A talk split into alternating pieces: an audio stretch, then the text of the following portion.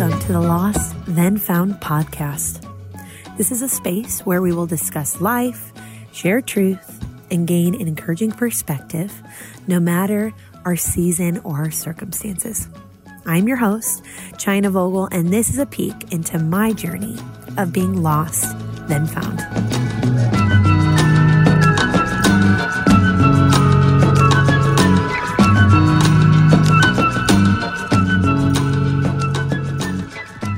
Hello and welcome to the Lost and Found podcast. I am your host, China Vogel, and I am so blessed that you are here today. Uh, you know, we've been in this series called Honest to God, where we've really been unpacking how prayer is this vehicle that we use to get to God, to get our heart to God, and to expose it to Him, where we can learn how to be honest with God. And this week, we are talking about praying for revival. And I think it begs a question that we need to dive into right away, and that is what is revival? You know, I was actually posing this question to a friend a few weeks back, and it's something I couldn't get away from. Like I left the conversation and thought, man, what what is that? You know, when we say that one person could mean one thing and another person could mean another. You know, is it that we're talking about miracles happening, right? Where there's signs and wonders, where there's people getting healed of ailments, where, you know, God's showing up in power, right? Or are we talking about maybe just God's presence coming in a really tangible way? Or are we talking about revival that it's where, you know, people are getting saved? Uh, you know, a couple people to thousands of people? Are there people getting saved and accepting Jesus as their Savior? Or maybe revival to you means that it's something a bit closer to home, like um, maybe a marriage getting saved, or a child getting saved from a drug addiction, or someone struggling with mental illness and them getting kind of saved out of that pattern of thinking. And I guess I, after sitting and dwelling on it, would say yes, that I'd say, yes, it's all of it, and it's more. Uh, the Oxford Dictionary actually gives this definition of revival. It says it's an improvement in the condition or strength of strength of something. And I like that definition, but I don't I didn't feel like that quite captured the the fullness of what we're talking about in terms of a spiritual revival. It has a part of it, but there's more to it, right? Um, yes, there's an improvement, but as I went digging, I felt like I've landed on one. It's actually from C.H. Spurgeon. And he says, it is from the Latin, meaning uh, the word revival, and it may be interpreted as thus to live again, to receive again a life which has almost expired, to rekindle into a flame the vital spark which was nearly extinguished. And he goes on to use this illustration in this article that he had written. And he's actually talking about um, illustrating a person drowning in a pond. You know, if they're they get dragged out and there's people around, they're probably trying to figure out are you still breathing? Are you do you still have a heartbeat?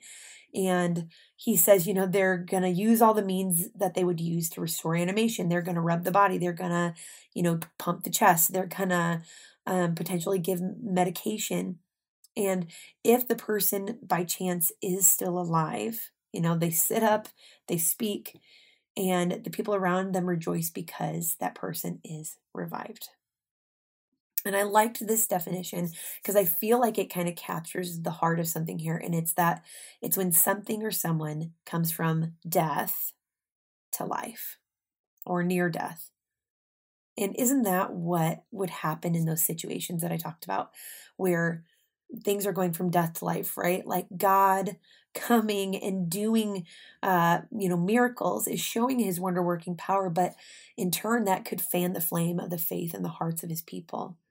That his people who could be discouraged or weary would be in this like revived state of like oh no i remember who god is. Or maybe it's you know god coming and drawing um, people unto him as scripture says resulting in many people getting saved, like them being saved from eternal damnation. Or maybe it's God showing up in a marriage where there is no hope. And I think it can absolutely be that. where, you know, he comes and a marriage that started in this covenantal love that goes to the brink of brink of death, brink of destruction, and then God can show up and deposit hope and love. Or he can come with his presence in the way that only he can, and he can mend up a broken mind and a broken spirit to, to cast out depression and anxiety, to cast down suicidal thoughts and erect the truth of who Jesus is in the in the soul of that person. It's all of it, right? And it's more. All of those things are death to life. And if you've been in church for any length of time, I'm imagining that you've probably heard this word revival. And I feel kind of, um, you know, as I was thinking about it, maybe just like a holy pause in my breathing. Uh, but I can say that I've been a part of a move of God, uh, like we're talking about. And you know, for for us, for my husband and I, we both were raised in Christian homes. We had done some premarital counseling at a church in the Quad Cities uh, that's nearby to us. Um, but we lived 50 minutes away. And so over time, you know, we got married and then it kind of faded. And we just got into the routine of life. You know, you go to work, you come home, you go to work, you come home, and then you kind of end up living for the weekend and, um, and kind of living for yourself and your own comfort, right? And so for us, we found ourselves in 2014, beginning of 2014, showing up in a leaky warehouse. And this warehouse is um, in a town nearby, and literally water would come in through holes in the roof. Um, but my husband and I showed up, uh, were invited by a friend, and what happened to us was nothing short of a miracle. Uh, you know, there's nothing necessarily that physically happened on the outside, but there was a revival that happened in the Vogels. There was a revival that happened in our hearts. And, you know, for us, we believed, you know, we're not horrible, we're not hyper spiritual, but we're not bad, right? But no, God came in, and as He does, He touched us and He said, Hey, I've called you. I have a place for you here. I have family for you here. That I've given you a purpose, that I've called you by name. And so when the Lord got a hold of us, we kind of dove in headfirst. And honestly, I know without a shadow of a doubt that we had friends and we definitely had family that thought we were crazy and that really gave hard pressure against us going all in. And we heard about it. We heard about it. We had opposition. We had um, honestly div- division in families because of it. But God kept touching our hearts, and all we could do was to say, I don't know what else to do but to say yes. And you know, for us, you know what that looked like? It looked like a marriage that was, uh, you know, okay by the world standards, that wasn't falling apart, but really we were selfish. We were working for the weekend. We were wrapped up in our own comfort and our own desires and our own wants. And then that led us, man, to a, a marriage that had life breathed into it, that had uh, a foundation that was unmoving as its foundation. That God spoke into us over our finances, which we were so careless with. And He said, I want you to be crazy generous and to keep pushing all of it in. And so we said yes. And he showed us how good he is, like how um, not only of a good father he is, but he showed us how much of a provider that he is. And I share this next part with you, not to boast in ourselves or in anything else, or to boast in how, oh, we gave and then the Lord matched it, but purely to say, God is provider that God is provider. You know, for us, we felt compelled. The first move really was to start tithing. And then it was uh, felt that the Lord told us to give a car away and not just any car, our, our only good car. We had one that had, I want to say like 250,000 miles on it. So we kept the 250,000 gas leak car and gave our, you know, to us good car. Probably it was a stable car, but not a great car, but to give that car away. And as we did that, I can't tell you how much the Lord matched us on the other side. There has been countless countless testimonies of the Lord showing up in our need, especially within finances. We've been the recipients of trips where people said, Hey, I felt like the Lord wanted us to bless you with this. Where, you know, those people probably didn't know, but we needed rest and care for our bodies and our souls. Man, when we had one working vehicle and someone walks up to us after a service and hands us keys to a car that was better and nicer than we'd ever owned. And that right there has happened multiple times, not just once, multiple times. And so, friends, I, I tell you all this like that's revival. That's revival. Oh man, he's led us to mountaintops and held our hands through the darkest valleys, all while strengthening us, all while making us look more like him. And that has carried on into us in our marriage, in us as parents, in us as um, ministers of the gospel. God did a revival in me in China, in Justin. And I remember hearing, especially early on, and honestly, confession time, I was offended the first time I heard it that I had um, a college age student come who knew me because I was a I worked at the college that was in town at the time, and I had a, a student come and he said, "Hey, you like aren't the same." And at first I was irritated by it, and then I realized what he was actually saying.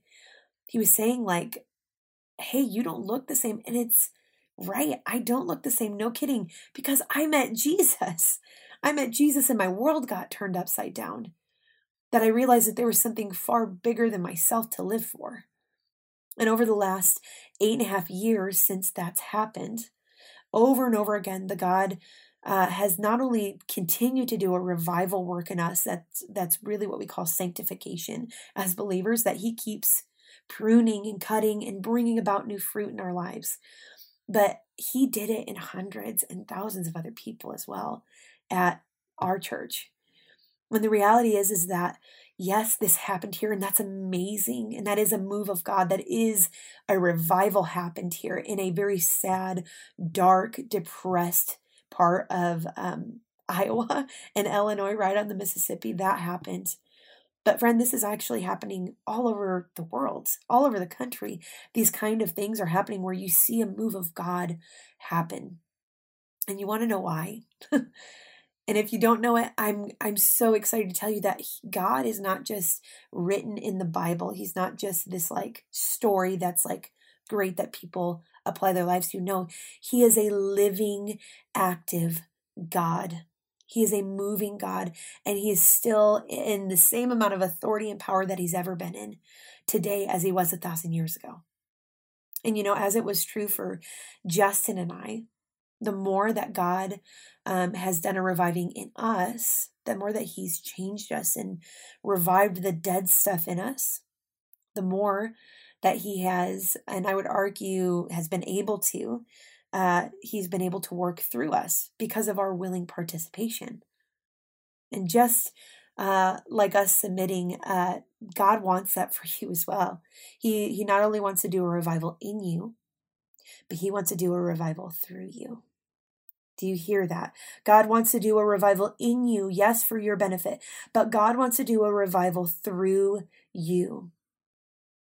Friend, we have been given influence to the people, the people in our homes, the people in our areas, the people at work, the people we bump into at church, the people at the gas station. We have been given proximity and influence to these people. And if we allow God's revival work to happen in us, he wants to manifest and bring his power and truth through us into those situations. But it does start with a liberation in us. It starts with us scaling the walls in our own minds to tear down the lies of the enemy. So that way, the truth of Jesus can be erected in our minds and in our lives so it can flow through us. It starts by us picking up the spiritual weapons that we've been given and and actually wielding them. And then God's power flows through those areas so we can bring healing and freedom and revival to the spaces and the people around us because he has revived us and because he is reviving us. Revival is dead things coming to life. And what better example than the fact that we have dead, desolate, sinful areas in our thinking and in our lives and in our habits that God wants to breathe on. And he wants to touch because, not because he just wants to change us, to change us because he knows there's something better than our broken, sinful state. And friend, when he revives us, the revival flows through us. And that can go to your spouse when you feel like you're doing your best to keep the status quo. That can go to the friend who hurt you so deeply um, that it seems like there's no way forward. He can bring reconciliation there. It can happen with a parent or with generational thinking that is dysfunctional and seems like this is the way that it's always been and it's always going to be. No, he can rewrite patterns of thinking, even. Friend, He wants to use you to bring revival to those situations.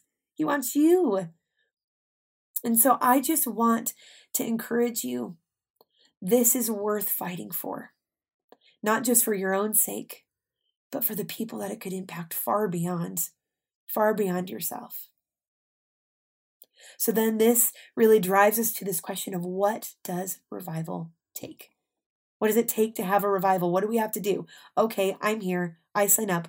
What does it take? well, before we answer that, I felt like I would be amiss to not talk about something that I feel like is a foundational piece to this whole praying for revival topic, and that is fasting.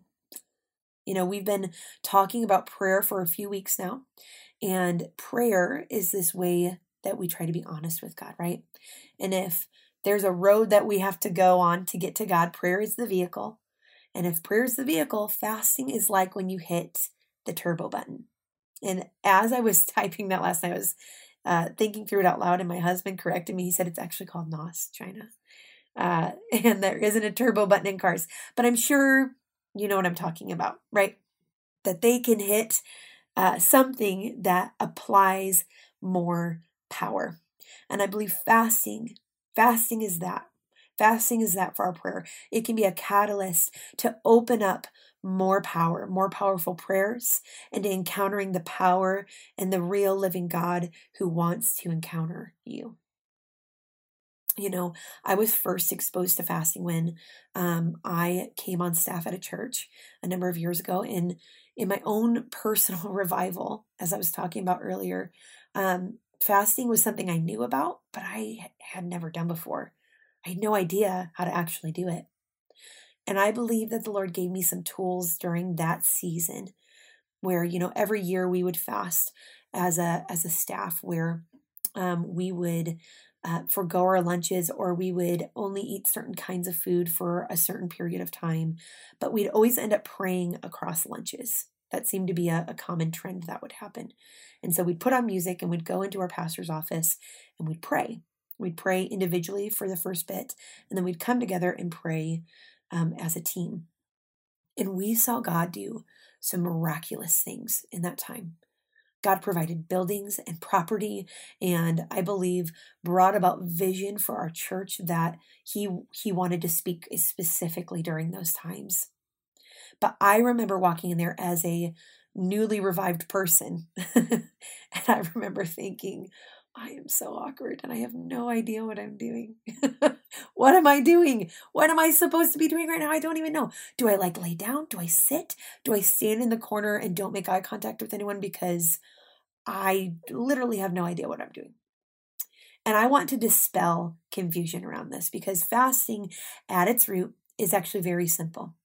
We are going without something. We're voluntarily, we're choosing to go without something that we regularly enjoy, like food, right? Like lunch or a type of food, or maybe it's media. And we do that for the sake of some spiritual purpose or pursuit or focus. That's it. We're going without something to pursue something greater. We're denying ourselves to get something greater. What's the greater? God is the greater. His presence is the greater. His wisdom is the greater. So fast, fasting isn't merely me going through this the motions of depriving myself of something. No, it's meant to be a spiritual discipline for seeking more of God's fullness, more of who he is. And I believe that in that wisdom comes, that strength comes, that direction comes, that comfort comes, that um, right thinking comes, that He has a way of healing through that. And, you know, an author, uh, actually a professor that I read something from, Joe Carter, had shared this. He had shared 10 uh, reasons for biblical fasting that I felt like really gave a well rounded thought around this of like, hey, what are some motivations for actually fasting, right? Because we want to be intentional. We don't want to just go and swing at the air. We want to know what we're doing this for, right? So here's what Professor Carter says. He says that it can be to strengthen prayer, it can be to seek God's guidance, it can be used as a way to express grief, it can be used as a way to seek deliverance or protection. It can be a way to express repentance and as a way to return ourselves to God. It can be a way to humble ourselves. It can be a way to express concern and to line our hearts up with the things that God cares for. It can be a way to minister to the needs of others. It can be a way to overcome temptation and to really dedicate yourself to the Lord in a new way. Or it can even be just to give worship to God. And fasting is diverse and it can seem complex, but it really doesn't have to be complicated or scary.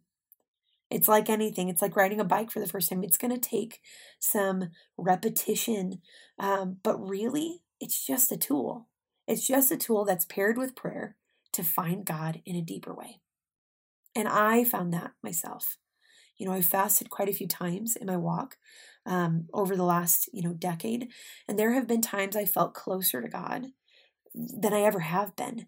And then there's been other times where it felt like literally every possible distraction um, and discouragement came up during like the first 48 hours and made me feel ineffective in my fasting and I wanted to quit. But I discovered something actually in my most recent fast. I was talking with a friend uh, in preparation actually for this podcast, for this series. And I had a revelation as we were talking that I wanted to arm you with. So, fasting without prayer is just denying yourself. Fasting without prayer is just denying yourself. Friend, fasting needs to be paired with intentional prayer, with intentional prayer time, where you spend time that's set apart, where you say, I'm going to look at God, where I'm going to listen to Him, where I'm going to read the Bible, where I'm going to worship, where I can weep, where I can rejoice, where I can hear from Him, and where I can give Him my single focus. Friend, that is going to yield something far different than just like foregoing a meal. Anybody can, can go without a meal. Going without a meal with the focus of committing yourself to seeking the Lord with prayer get you a way different result and I think, honestly, for me, a lot of those fasts, when I came up against opposition, it's because I wasn't implementing this. I wasn't fasting paired with prayer. I was going through the motions. I was doing the religious act of fasting, but I was not partnering it with a heart that says, God, I need to see you. God, I want to see you. Will you speak to me? I need you. That's way different. And I discovered this in my last fast. And the best way I know how to explain it is that I met with God. Like, God came into my living room and he met with me. the very first day of my fast, I sat down, I put on worship music, and he was there. His presence was there. And that's not because I'm unique, although I know I'm special to God, because we all are. Scripture says that He knit us together in our mother's womb. He knew us before He laid the foundations of the earth. He knew you that intimately because you're that important. But, friend, it's not because I'm unique that He showed up. It's because He wants to do that with everyone, and He's just looking for willing participants. He wants to come and meet with you, He wants to show you His face. And so I want to invite you, friend, if you're listening, tomorrow we're starting a fast. Good news. You want to you want to know how to do this? You want to stretch your your fasting muscle here your prayer muscle? Here's your opportunity. We're starting a fast tomorrow. This is going to be a seven day fast and i uh, wanted to implement this as a way to equip you. Whether you've done it before or not to put into practice uh, just what it's like to fast partner with prayer. And I believe that God is going to meet you. if you apply some of these foundational things. So, what this is going to look like. So, each day, starting tomorrow, we're going to set aside time to fast and pray. You know, personally for me, I'm going to do it over lunch. I'm going to forego eating that meal and I'm going to focus my energy and my effort on the Lord. So for 30 minutes, I'm going to invite you to set aside time. Doesn't if you want to do more, I've done an hour before. Um, I've done a couple hours before. I've done less. Do something that's manageable. But 30 minutes is a good benchmark where you set aside time and where you focus on just sitting with the Lord and meeting with Him, on giving Him your sole attention.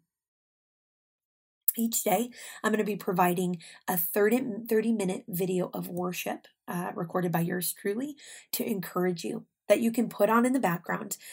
And I'm going to post this on my Facebook so you can play it whenever you're available. You know, some of us can't do lunch. Maybe you can do breakfast, or maybe you can do dinner, you know, whatever that looks for you. Or maybe it looks like you not watching the show you watch every single night. And instead, you you put on this playlist and you sit down with your Bible and a journal and wait to hear from the Lord. And I would encourage you to remove as much distraction as possible. Friend, silence your phone. Turn off the TV. God is worth that. God is worth that. He's worth us turning off the noise. Make sure this is a time where you can do that. And you know, for me, I've got a lot of noise. I have two toddlers. I have an almost four year old and a two and a half year old. There's a lot of noise that happens in our home. I promise you. So what I do, I do it during nap time. I that's what I've been doing. I've been doing it during nap time so I can have a quiet house and I get a journal out. I get my Bible out. I would recommend it being paper so that way you don't have your phone because that thing like it's just crying out for you to go do the things that we fill our time with, like Facebook and Instagram and that game or that newspaper thing that you read or whatever. So I would say a paper journal, your Bible, and sit. You put on the worship music and you can sit and just be with Him. And like I said, you can bring your tears, you can bring your joy, you can bring your questions, you can bring your need. You can say, God, I, I want to, to hunger for you. I want to care about being with you. Would you grow my hunger? You can even ask for Him to give you the desire to do the thing you're doing. He'll actually answer that one. I've prayed that before when I'm like, I know I should want you more. Lord, help me to want you more. And friends, I want to equip you in addition to that list. So, 30 minutes, you've got a journal, you've got a Bible, put on the worship music, turn off the other noise, and be with Jesus. And I want to equip you with some prayer points to pray as you're fasting. That's going to hopefully frame in this praying for revival. So I ended up landing on Isaiah 64, and it felt like it popped up kind of like out of the blue um, the other day when I was talking to another friend, and I was looking for a different verse, landed there, and then the title like punched me. it's entitled A Prayer for God's Power if that's not what we're asking for, right? So I think there's some pointers we can get out of Isaiah 64. So if you're taking notes, revival requires, first off, asking for God's glory and power to be revealed on earth as it is in heaven. Isaiah 64 kicks off and verse 1 it says, If only you would rend the heavens and come down. He's saying, If only you would rip open the sky and come be here so the mountains would quake at your presence. And as fire kindles the brushwood and causes the water to boil, to make your name known to your enemies so that the nations will tremble at your presence. When you did awesome works that we didn't expect, you came down and the mountains trembled at your presence. From ancient times, no one has heard, no ear has perceived, and no eye has seen any God besides you, who acts on behalf of those wait, who wait on him. John 3 8 says that the wind blows where it wishes. You hear its sound, but you do not know where it comes from or where it's going. And I know that uh, that can feel vague. You know, when we're talking about revival, a lot of times we're we're referencing um, some verses where it's talking about God pouring His Spirit out, right? His and spirit can go back, be tied back to the word breath or wind, right? And so the wind blows where it wishes. You hear it, but you can't see it. You don't know where it's coming from or where it's going, right? And I think sometimes revival can feel this way like, man, I just want to see you move, God, but I just don't know how to get there. I don't know where you're coming from. I don't know where you're going. And and rightfully so. We don't know the mind of the mind of God. But I felt so encouraged as I was reading that passage. My heart kind of got lit up. And then I found a cross reference immediately after, and I knew, I knew that it was for us in this time. So I think that that can guide us in our prayer.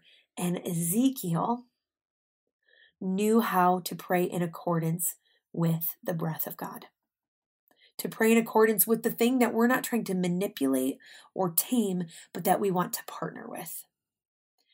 Because God is a God that brings dead things back to life. I want to read to you out of Ezekiel 37.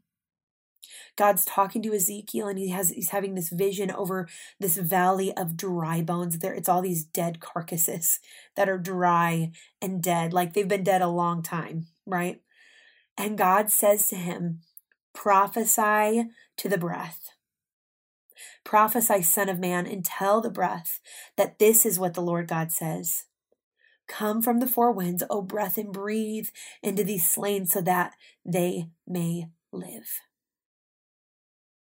Friend, we're not trying to control and manipulate revival. We are trying to partner with the very breath of God because He wants to pour out His Spirit. He wants to revive dead things. We're not manipulating, we are partnering with Him. We're in agreement. Lord, your kingdom come, your will be done on earth as it is in heaven, because earth doesn't look like heaven. Earth is messed up, it is broken. We have sin, we have wars, we have very horrible, despicable things in our world. But, friends, the breath of God and the power of God wants to, to come. He wants to pour it out. He wants to revive the dead things.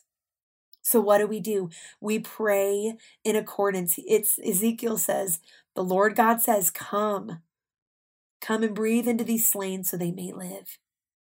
So we partner and we say, God, your kingdom come, your will be done, and, and asking that God's glory and his power would be revealed.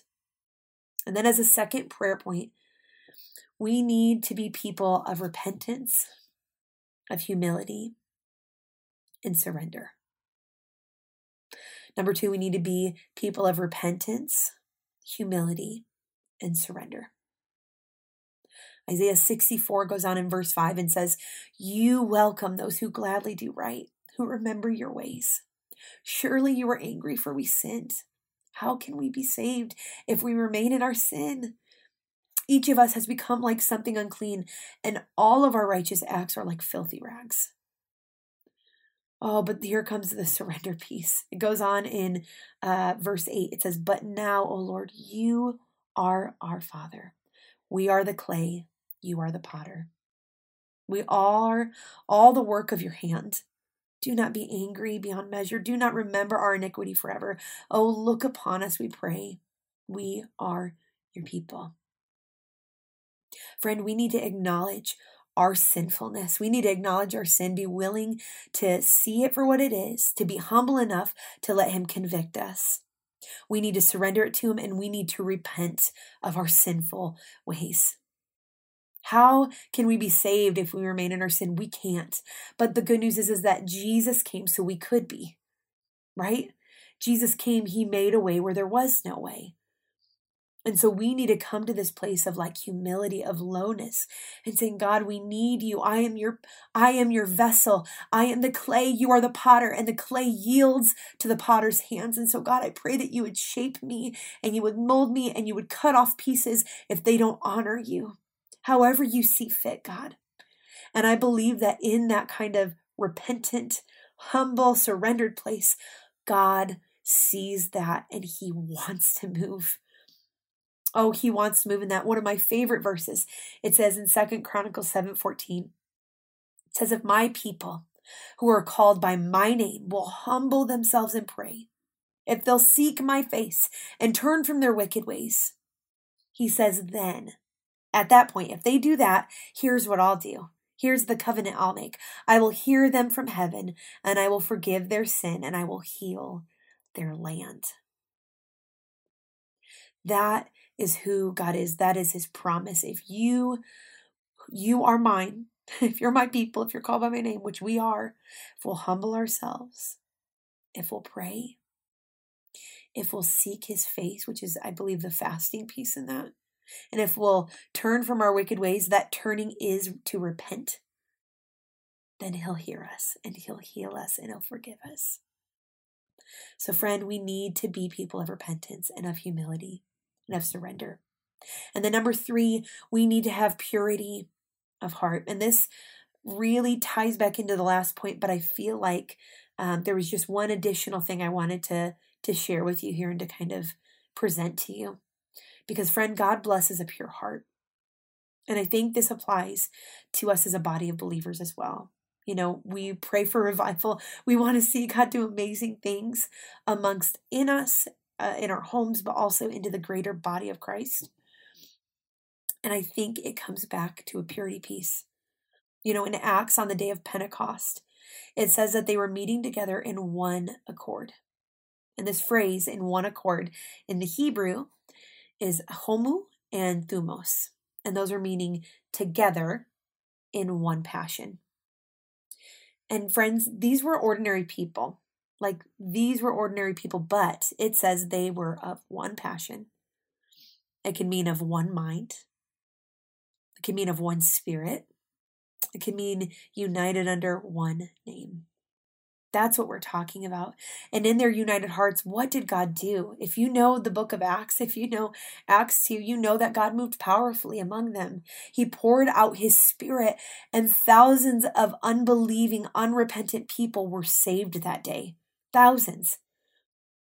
And I believe Ephesians, in Ephesians in chapter 4, it actually gives us a clear, like, rule book, a clear guide on how we need to pursue the single minded one passion, one spirit kind of unity, and throw off everything that hinders and all the sin that easily entangles that's talked about in Hebrews. So, Ephesians 4 30 through 32, here's what it says it says, Do not grieve the Holy Spirit.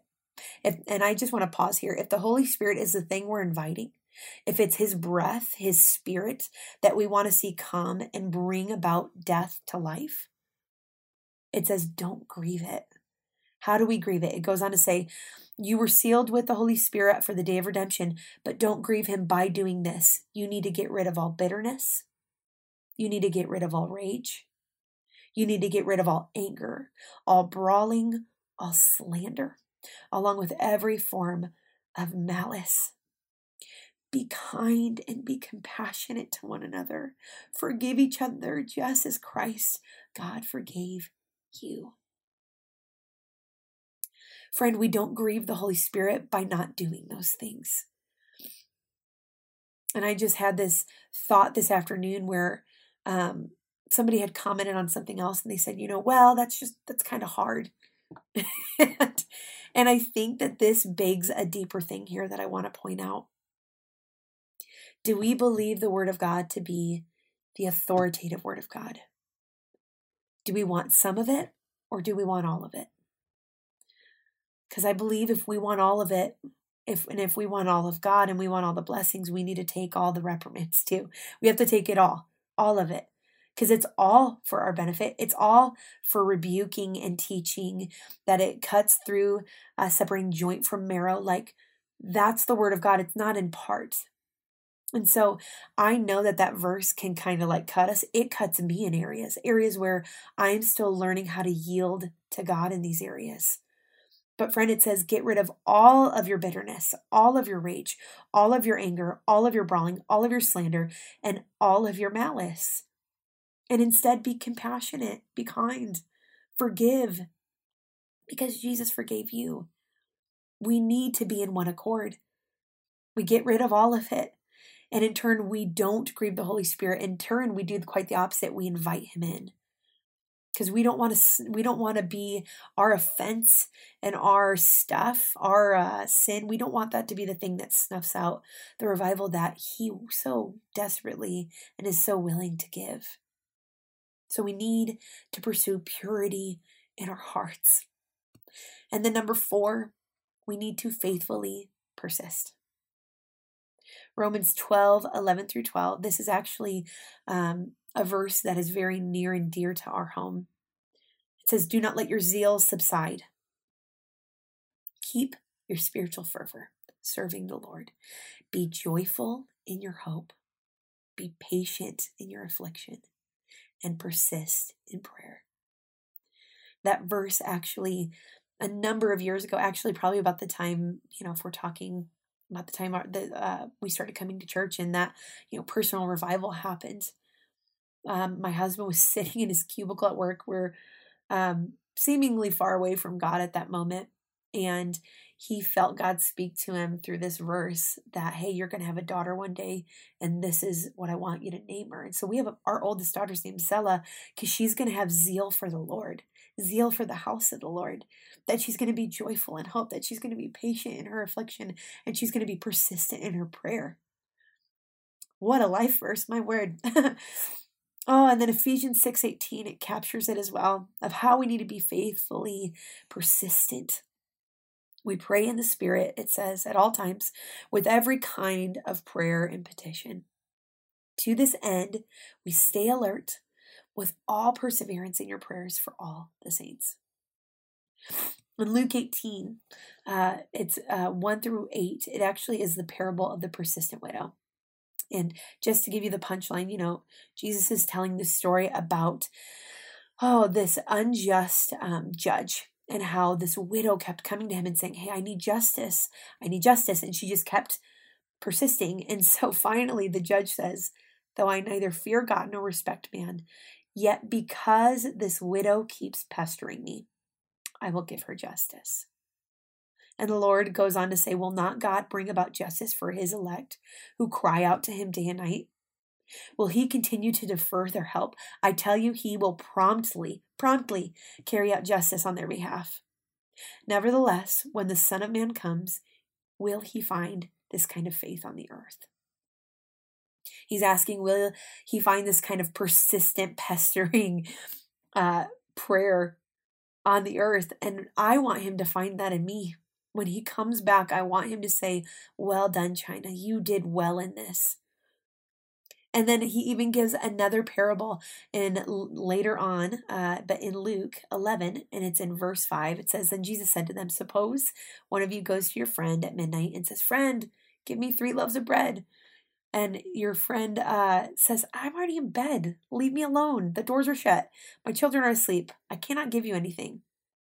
The Lord says in uh, verse 8, it says, I tell you, even though he will not get up to provide for him because of their friendship, he will because of the man's persistence. He says, So I tell you in Luke 11 9, ask and it will be given to you. Seek and you will find.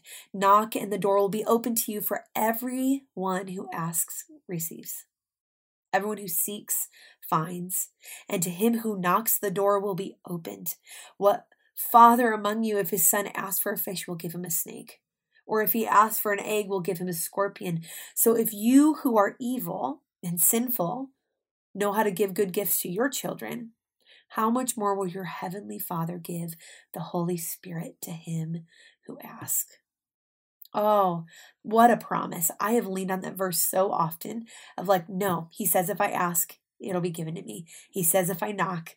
And that is the, it, the word of God is an anchor for our souls, friends as a complete sidetrack thing here, the, the word of God is meant to be the thing that tethers us. So no matter the storm, no matter how big the waves are, it tethers us to something that is firm, that is unmoving. No, I know that God said this, so I'm going to hold in faith. I believe it. And I have seen God show up in my life through that. Friends, I believe God is up to something right now. And as I know He's stirring in me and a lot of those around me, I want to invite you to be a part of that. I want you to be a part of, invite you to be a part of the move of God that is here, that is coming, because it's it's coming, it's here. God's invitation has always been there to line our prayers up and our actions up and our lives up and our words up with God, your kingdom come and your will be done. So Will you join me in praying this? Join me over the next seven days as we kind of bring our requests and then we pray these things. That some of these elements are seeking God's glory and His power to be revealed on the earth. that we choose to come uh, to repent, to be humbled, and to be surrendered. That we pursue purity in our hearts by praying through that Ephesians 4 30 through 32 chapter. And also by being faithfully persistent to press in. Friend, this starts in us. We pray this for us. God, start in me. Lord, then overflow out of me onto those around me, onto those I have influence with. God, I pray that anyone I come in contact with would just be able to experience you in such great measure because of the revival that you've done in me. God, my prayer is that you would have your way in me so you can have your way through me. God, I want to be a vessel for you. I want to be clay in the potter's hands. So, God, I just pray that you would, as you so often do, you're just looking across the earth for people who are willing to step up and do what you're asking us to do. And so God, when you when you see me, I pray that you'd see me saying, "Lord, here I am, send me. Here I am, I'm available." And I pray that you would find that in the people on the other side of this, the people who are listening in their cars or on their way to work or in their bathroom as they're getting ready or as they're going to bed at night, God, that you would find willing, submitted pieces of clay in the hands of the potter. And God, I pray that as we start this fast, that you would show up not for the glory of China or a podcast or whatever. No, for the glory of God, for the glory, for your glory to come and be revealed among your people. That someone would be able to say, No, I know God wants to meet with me because he did. Because he showed up when I showed up, when I laid my stuff down, when I went without that meal and I showed up to meet with him, that God met me. Jesus, this is our testimony that you've brought us from death to life, and I pray that you would do it again. So, Lord, would you come? Breathe on us. Move among us. We want to partner with you. We don't want to try and manipulate you or control you. But God, I want to be a part of whatever you're doing. So that's my prayer. In Jesus' name, amen. Friends, amen. I am so excited and so expectant for what our God has for us. I believe He wants to meet you. He wants to encounter you in a way where you are not the same afterwards in the best way possible. I believe that He wants to heal you of whatever has tried to come against you and come against uh, His purpose for your life is. He's for you, and He wants to meet with you far more than you think He does. So I just want to encourage you show up tomorrow. Uh, I'm going to be doing it across my lunch. The videos will be available at 12 uh, Central Standard Time uh, for those worship videos if you are looking for those. And uh, let's press in and believe that there is more.